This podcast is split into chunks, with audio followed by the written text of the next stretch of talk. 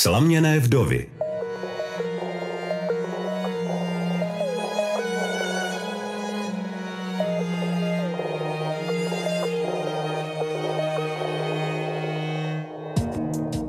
Taková špatná zpráva se rozkřikne velmi rychle a byli lidé, kteří si i přáli, abych já se s tím Pavlem rozešla.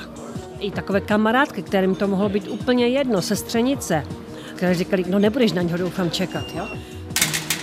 A já jsem se třeba odpoledne probudila a byla tma a já jsem vůbec nevěděla, do které práce vlastně jdu, jestli mám jít vlevo nebo vpravo. Protože tím, že toho Pavla furt vyšetřovali a teď mu to nešlo, tak my jsme skoro neměli žádné peníze. Slaměné vdovy, když jsou ženy na život většinou samy.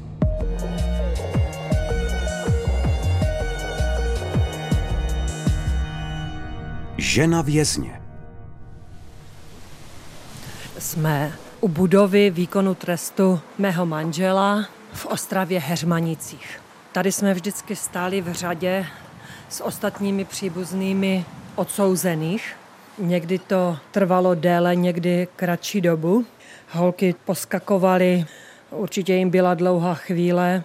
Už to, než jsme se tady všechny vypravili, vyoblíkali, než jsme tu dojeli z Opavy, to bylo manažersky pro mě náročné, že? Někdy ta návštěva třeba byla i v 1 hodinu, tak já jsem je musela vyzvednout ze školy dříve, tak pořád jsem psala ty omluvenky lékař. A tak bylo to vždycky jako ke konci toho vyučování a oni se učili dobře. A určitě je ten Pavel pořád za to vděčný, že jsme tu tak chodili.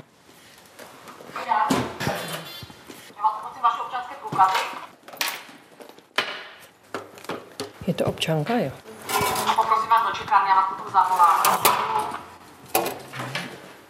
Stalo se ti, že jsi někdy zapomněla občanku? Občanku ne, ale tu navštívenku. Určitě jsme se vraceli. Co to je navštívenka? Takový papír, kdy ten odsouzený napíše, kdo ho v ten měsíc navštíví. Tak většinou jsem to byla já a děti. Někdy švagři, ani nevím, jestli to byl nějaký kamarád, někdy nevím.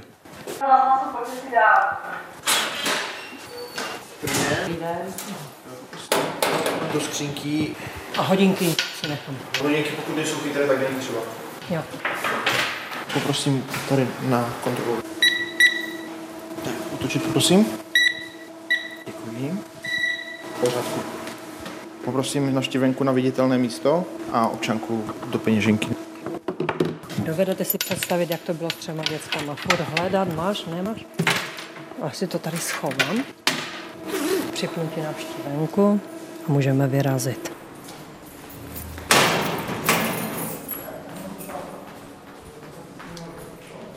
Pavel, on mě hrozně uměl rozesmat. Vždycky jsem všechny rozesmívala já a ten Pavel měl takový smysl pro humor, měl takové životní plány. Říkají moje kamarádky, to bylo napsané ve hvězdách. To byla úplně láska. No a Anička se narodila až za nějakou dobu po svatbě. Letos bude mít 30. Pak se záhy narodila Jana. To říkali Pavlovi kamarádi, že nečeká ani 9 měsíců. A pak jsme měli chvíli pauzu a narodila se Pavlína v roce 1997. Pavel je původně automechanik. Byl to mladý kluk, který v 90-kách začal podnikat. Teď se na něho nalepili různí žraloci. On sám, to vím, to chtěl dělat všecko hrozně poctivě. No tak bylo to všelijaké. Každý den nařízení, ty předpisy byly jiné. Pořád po něm chtěli nové a nové lejstra. Pak ho v roce už 1993 obvinili a 10 let trvalo to vyšetřování. On říkal vždycky, dopoledne jsem chodil po policii, po úřadech, odpoledne jsem se teprve mohl začít věnovat práci. Tak já jsem se starala o ty děti, udržovala jsem v chodu tu domácnost, ještě já jsem studovala hotelovku, já jsem v roce 1994 maturovala s těma dětma. Ti, co teď neudělají tu maturitu, tak mi se ve 3. narodilo 1 dítě a ve 4. 2. a všechno jsem to zvládla. A to nejsem vůbec žádná hvězda a všecko jsem to dala. A hlavně, já jsem potom v době, kdy Pavel byl zavřený, začala studovat vysokou školu.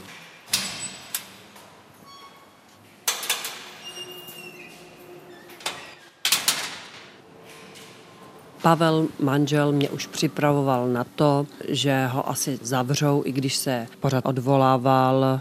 Myslela si, že ho třeba kvůli zdravotnímu stavu nezavřou. On už měl problémy se srdcem, měl nějaký žaldoční vřet. To je jasné, když v takovém stresu žijete tak dlouho. A já jsem se to dozvěděla tak, že jednou v pátek jsem se mu nemohla dovolat, pak jsem přišla z práce a dcera mi večer řekla, že taťka volal a že já už budu vědět, kde je. Tak mi to docvaklo, začala jsem strašně brečet. No a můj švagr, bratr Pavlův, mi řekl, že on je teď v přijímači a nikdo se k němu 10 dnů nedostane. A on vlastně, ten Pavel, byl ve vazební věznici. On tam nějakou dobu byl, než ho přeřadili do té věznice. A to bylo takové malé vítězství, že ho dali do Heřmanic, že nešel do Čech, to bych vůbec neměla šanci se za ním dostat. Dobrý den, vás zdravím. Paní Lucie, paní Lampová, asistentka ředitele věznice Heřmanice. Můžeme jít. A tady nás pořád sledovali oči strážců. Já si vždycky pamatuju, že tady byl pach kuchyně. My se museli seskupit, celá ta skupina těch příbuzných, a až dal pokyn strážce jinému. Dozorci tady nás zase převedli, dole už byla ta návštěvní místnost. Obrovskou pomoc jsem vždycky měla od té rodiny. I od sestry, i od bratra. Mamka, teta, babička, všichni mi pomáhali. Já jsem vlastně začala pracovat až v Opavě, kdy Pavlínka už měla 4 roky a já jsem mohla jít do práce. Práci na směny a pak jsem měla i třeba 2 práce. A ty holky byly šikovné. Třeba mi rodina pomáhala, mamka, teta, chodili je zkontrolovat. Ale byla jsem kuchařka chvilku a servírka v nočním klubu. Moje teta třeba, když jsem fakt neměla peníze a ona byla učitelka ve školce, sama měla málo, tak mi každý den na dveře pověsila tašku, kde byla pro děcka snídaně. Ten Pavel, tím, že už asi věděl, tak on nás nějak zajistil. To bylo důležité. Já jsem měla pravidelně peníze od něho. To bych jinak nepřežila. Já jsem právě teď i myslela na to, co dělají ty ženské, které nemají žádnou podporu ani té rodiny. Oni asi musí ty děti dát do domova, protože já jsem v té výrobně salátu vydělávala 6 000 a určitě 3 000 jsem platila nájem, tak co bych já mohla. Mi se třeba stalo, že na dovolenou jsme jeli se sestrou s bratrem a sestra zaplatila jedné dceři, brácha to zaplatil druhé dceři. I pro ně, i pro ty děti, že měli ty tety, strýce, dědu, babičku, to je velmi důležité. Nejenom to finančně, ale to, že se prostě o ně někdo zajímá a jsou tady pro ně, že se mají ke komu přitulit, protože jedna matka to všecko nemůže zvládnout. Já jsem byla opravdu v té práci pořád. Když jsem pak přešla do toho hotelu pracovat, já jsem šla v pátek odpoledne do práce, vyzvedla jsem Pavlínku ze školy, dala jsem ji domů, tam byla nějaká paní sousedka, která na ní dala pozor, než přišly ty starší segry, a já jsem se vrátila v neděli večer domů. Úplně jsem byla tak zmordovaná, že ty děcka mě krmily v lůžku. Já jsem se nemohla ani hnout, já jsem si myslela, že už ani dom nedojdu, to jsem ještě neměla auto. A přes týden to fungovalo tak, že já jsem jela autobusem, to trvalo hodinu do té práce, tam jsem oddělala směnu, ale protože to byl hotel a nemohli jsme zavřít v 10, tak já jsem tam přespala v takovém personálním pokoji, který jsem si ještě předtím, než jsem si šla lehnout po té směně, musela uklidit, protože ty mladé děcka neudělali už tehdy nic. Už před těmi 15 lety už byly nepořádné. Ať si ty matky nemyslí, že to je teď. Ne, už tehdy to bylo. Tak já jsem si ho musela vždycky uklidit, pak jsem si šla lehnout. Ráno jsem vstala před 6 hodinou a jela jsem prvním autobusem zpátky do Opavy, abych vypravila ty děcka do školy. Doma jsem trošku poklidila, možná, že jsem aj spala, že jsem si to dovolila. Zase jsem vyzvedla tu Pavlinu z té školy, dala jsem ji domů a zase jsem šla do té práce. Ale tím, že jsem byla servírka, tak jsem měla plát a měla jsem hlavně to spropitné. Děcka chodili do sportovních škol a já jsem to tak z peněženky tahala. I s vymknutým kotníkem jsem pořád byla servírka. To bylo neuvěřitelné.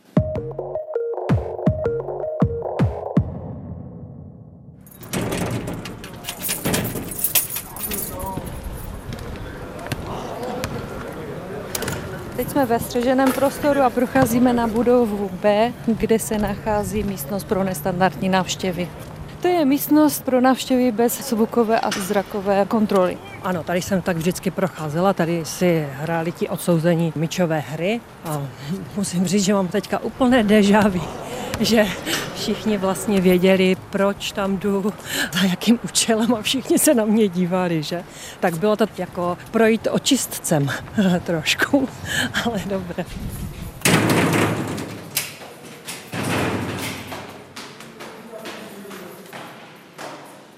Už tam vždycky byl. Ano, já jsem šla tou cestičkou a on přicházel a tady jsme možná šli spolu už. Jdeme dovnitř. Tady byl nalevo pokoj a tady je sociální zázemí. Vana na umytí, ano. Tady byla postel a ona byla potažená tou gumou, jako u doktora to bylo. Tak my jsme se tam vždycky smáli.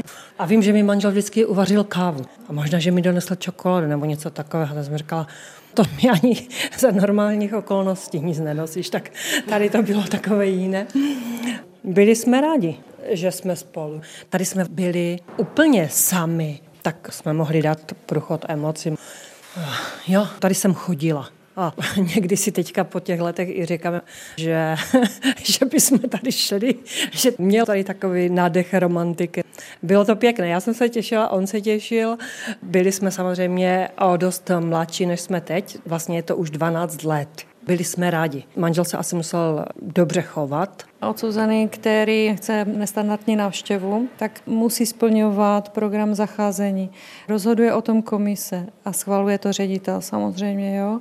Nesmí mít kazeňské tresty, musí být zaměstnaný. Ano, manžel na ošetřovně byl zaměstnaný. Hleděl, ať je dobrý.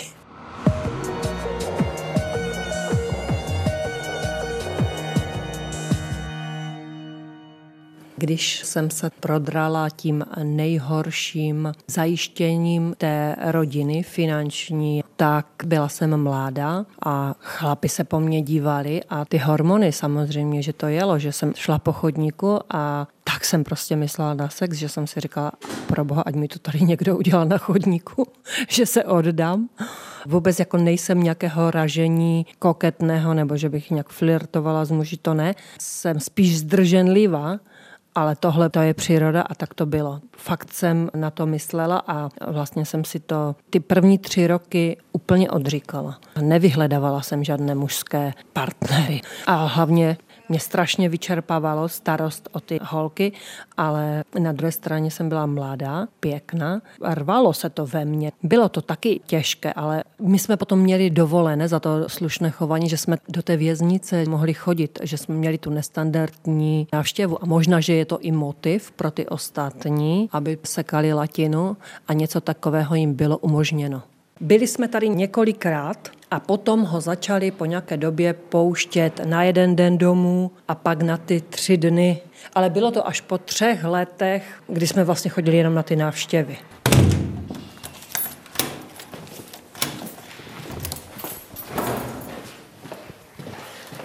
Mějte se, nashledanou. Prosím vás o vaši navštěvenku. Děkuji. V pořádku. Tak, moc krát děkuji. Oni nás musí pustit. A jsme venku.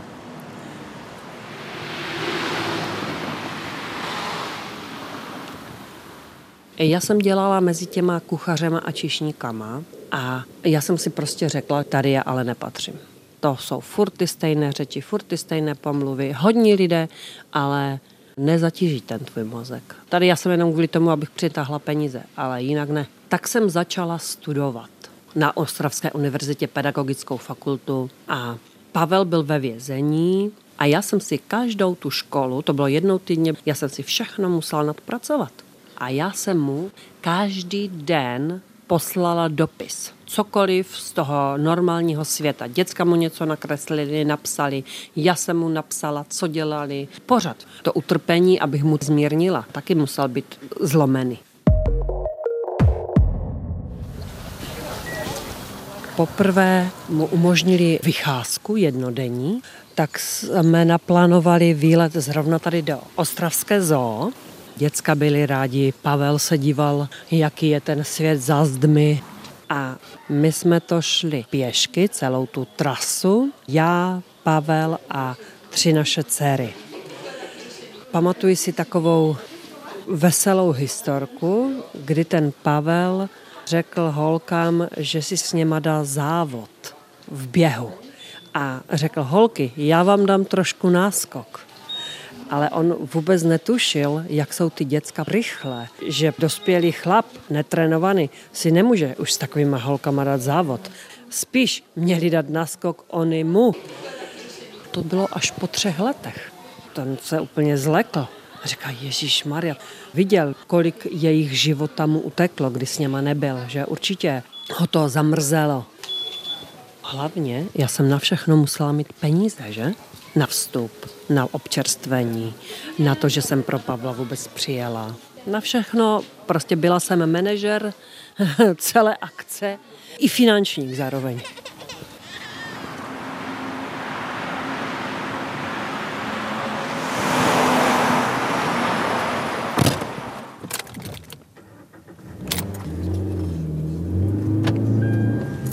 Tak a jedem.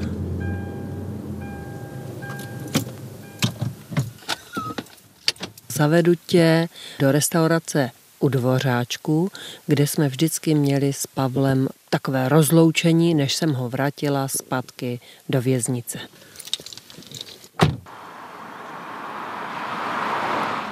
Restaurace je asi nově omítnutá. Je pořád hezká a pořád vyhlášená, ale hlavně je jenom kousíček od té věznice. Dali jsme si kávu, drželi jsme se za ruce, říkali jsme si, že mi ještě zase pošle tu navštívenku. To se vždycky kontrolovalo při vstupu do té věznice. Rozloučili jsme se, to bylo smutné a já si myslím, že jsme šli vždycky o půl hodiny raději dřív než později. Jdeme na kávičku. Na zdraví. Já jsem pořád musela řešit různé opravy v bytě. A to bylo těžké. Já jsem měla souseda, ten když mě viděl, tak skočil do výtahu a prchal přede mnou. Vyloženě, chudák. Jo, ale za tomu taky děkuju, protože bylo jich i hodně, co mi pomohli. Opravit třeba kliku od dveří, co já jsem to ani neuměla. Spravit podlahu, spravit vodovod. Já jsem neměla tatu, který by mi to opravil. Bracha mi pomáhal, ale bracha je inženýr. Měl sám svoji stavbu. Děcka, no tak co mohl? Švagři vůbec ne. Ti měli tak akorát někdy blbé rady a někteří lidé se báli mě možná i potkat anebo zeptat se mě, jak se mám, abych já po nich něco náhodou nechtěla. Dokonce jsem měla kamarádku a ta mi pořád předhazovala, jaké oni mají s manželem vzorné, šťastné manželství. A potom ta kamarádka jela na dovolenou, zamilovala se do Egypťana a manžela opustila. A ten manžel mi potom vždycky říkal, podívej se, ty jsi na Pavla čekala 5 let, ta moje na mě nepočkala ani týden. Různé příběhy se mi staly. Třeba jak se mluví o tom vdovském syndromu. Když jsem šla třeba něco koupit, nějaký materiál a šel se mnou ten soused, tak já jsem měla opravdu pocit, že ti lidi, když mám toho chlapa vedle sebe, se ke mně chovají úplně jinak, než když jsem tam já sama. Tak nejsem žádný erudovaný psycholog a sociolog, ale možná, že vdovský syndrom existuje. Asi na tom něco pravdy je. Co dělají holky? Anička nejstarší žije v Praze, hned po maturitě se tam uchytila, je úřednice a tancuje twerk, je fakt taková sportovkyně, má takové ty jižanské geny, protože i Pavel je ze smíšeného manželství československého. A pak máme Janu, ta je elektroprojektantka, žije v Brightonu v jižní Anglii a minulý týden se vdala. A 3. dcera Pavlína studuje, možná bude studovat až do mého důchodu. Pavli, jaká je maminka a jaký je tatínek? Mamka je hodná, tačka taky. Akorát jde vidět prostě, že to mamku poznamenalo, celá ta situace, o které se vlastně natáčí ten dokument. A tačka se změnil. Podle mě ho to zase formovalo dobrým směrem. Dříve byl takový víc materialista, dneska už je takový pokorný, hodný, na nic si nehraje. a mamka někdy je sebelítostivá, ale jinak jsem ráda, že zůstali spolu. I když to bylo teda těžké dost. Jsem ráda, že mám ty dva rodiče, ale třeba moje sestry jsou víc střízlivé, vyčítali taťkovi to celé, brečeli. Třeba se kdy vyčítala taťkovi, jestli si uvědomuje, jak jí vlastně bylo. A já jsem zase chápala toho taťku, že ho to mrzí, ale neumí to prostě říct. Takže se vlastně dostali do hádky, jenomže se kdy potřebovala slyšet, že taťka se uvědomuje, že vlastně trpěli všichni kvůli němu. Taťka to podle mě ví, ale bylo mu ještě víc líto. Takže třeba takové hádky byly v naší rodině o tom.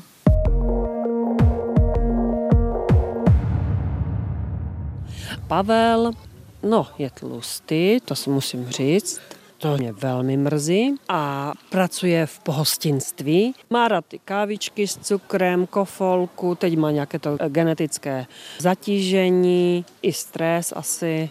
Ale on mi slíbil, že zhubne, protože já mu vždycky říkám, vidíš to, když jsem si tě brala, tak si udělal výmyk a byl si takový sportovec a teď... A on mi vždycky řekne, neboj se, já ještě zhubnu. Tak čekám. Jsem stále v očekávání.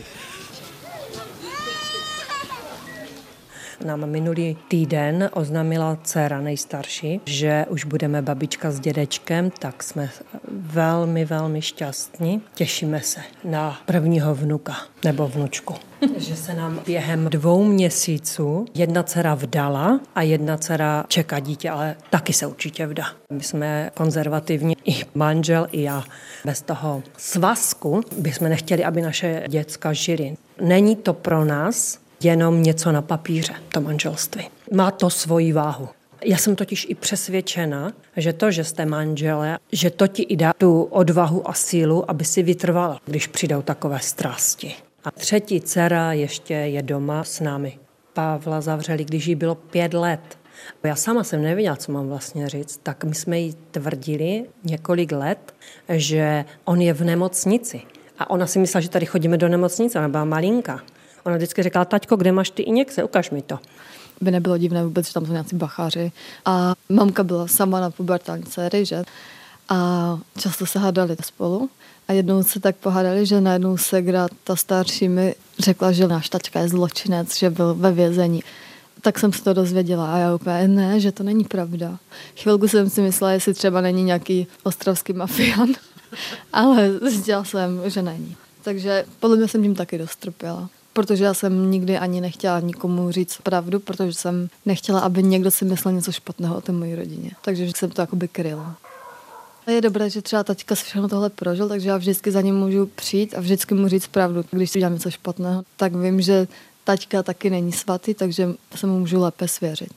Ona je hrozně ráda za tu rodinu. To je vždycky vidět, jaké to je pro ní štěstí, že ona to neměla, že taťka byl furt někde. A teďkom, i když už má 25, ona se toho nemůže nabážit. Pro ní to je velmi důležité. A my si vždycky říkáme, že kvůli té Pavlínky musíme uchovávat tu rodinu, i když samozřejmě přišly další krachy, strachy. Ale i to, že jsem uchovala to manželství a tu rodinu, je nějaký odkaz těm mojím generacím. Protože přenecháš dům, přenecháš majetek, ale tohle se pro ty generace bude tradovat ta síla té ženy a nutnost toho svazku. Opravdu, já přenechávám svým dětem a potomstvu tohle.